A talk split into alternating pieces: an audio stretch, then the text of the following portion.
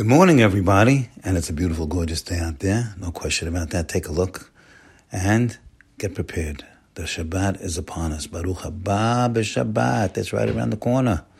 Take that nice hot shower and say, I'm preparing for Shabbat when you take that shower. Get the beautiful clothing on. I'm preparing for Shabbat. You're preparing from the outside in.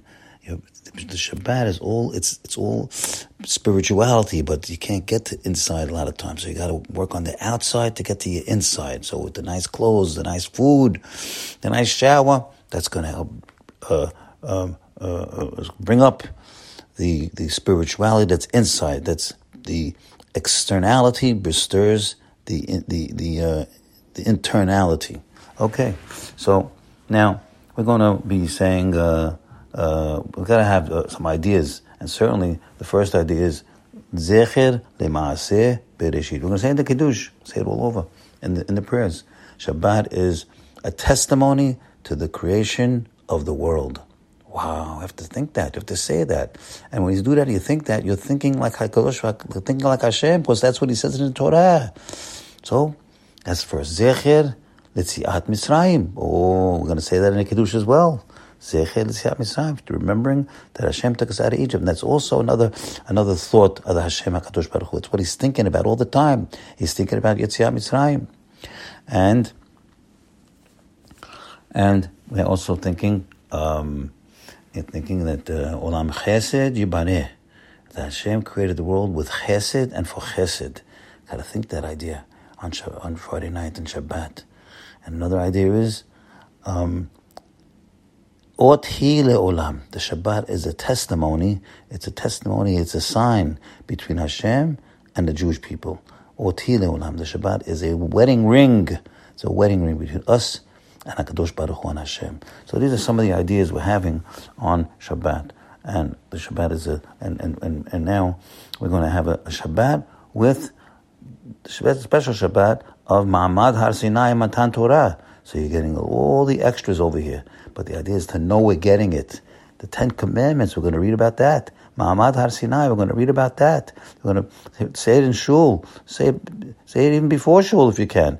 So this is spirituality that's waiting for us, my friends. It's diamonds just waiting for us to scoop them up and put them in your put them in your in your soul. So it's waiting. So let's go get it now. The Mesilat Yesharim comes and tells us a very important statement. He says that you have to know that this whole Halam Prosdor, actually it's a that this world is a vestibule. This is the purpose of the world. What's the purpose of the world? To get to Olam Haba. That's the purpose of the world. And how we're going to get there? That's what we're talking about now. Because Hashem is giving us 613 ways to get there. The way to get to Olam Haba, which is the purpose of the world, is mitzvot. Mitzvot, mitzvot, doing the commandments of Hashem, doing the commandments of the Creator. That's how you get to Olam Haba. And that's what the Messiah is explaining to us. Now, now, that, be that be that as it may, now that it's said, now we know how to get there. We have to know that Rabbi says this in his book, unbelievable thing.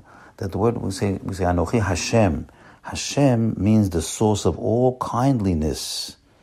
Wherever we look, we see the benevolent intention in all things. Thus, all of nature testifies to the kindliness of its creator. All nature, you got to look, open your eyes and see it. It's a. It's a testimony to the kindness of the creator. Similarly, Hashem means the source of all wisdom and of all power. Hashem is wisdom and power. And every object and every process testifies to the endless wisdom and the endless power of the Creator who caused them to be. Since Hashem means being, which is the only intrinsic existence, and the future tense of this world word implies e- eternal existence, then the afterlife, here we come, of the righteous is included in his name. When you say Hashem, it also includes Olam Haba. This is understood as follows. Listen carefully. There are two matters that even the greatest prophet, Moshe Rabbeinu, couldn't see when he was alive. As we know, we're going to, you know, Lo Adam Hashem said, Moshe said, Moshe I want to know more about you. Hashem told him, as long as you're alive, nobody can see me while he's alive. Of course, nobody can, nobody can see anyway. There's nothing to see. To see. Moshe wanted to perceive more. So, but there was a there was a there was a line over there. There was a block over there. Now, there's another pasuk says to to Yeshaya, uh, no eye except yours has seen that which Hashem shall do to those that, that hope to Him. Over these two matters are not seen by the living because they are one and the same. Oh, this is the chedush. Both things cannot be seen because they're the same. What is that? One is the ecstasy of life after death consists of the union of the soul together with the Creator. The existence of the afterlife is the presence of Hashem in its truest existence. You hear that? You missed it. The existence of the afterlife, Olam Haba, is the presence of Hashem. It's one and the same, and it's its true, truest existence. So when we go, when a person passes away after 120 years, his soul is going to be returned to its Creator, and that, where does it go? It goes into Hashem. It goes into, it goes, it's amalgamated into Hashem, and that is Olam Haba. And that's what the, the, the, the uh, Gemara says. In Olam Haba, there's only one description. Tzadikim Yoshvim Bateretem Beroshim means in English, the righteous will sit with their crowns upon their heads. That's the crowns of Da'at, the crowns of, of, of, of understanding that they uh, acquired over the, during, their, during their lifetime. And, and they delight in the splendor of the Shekhinah.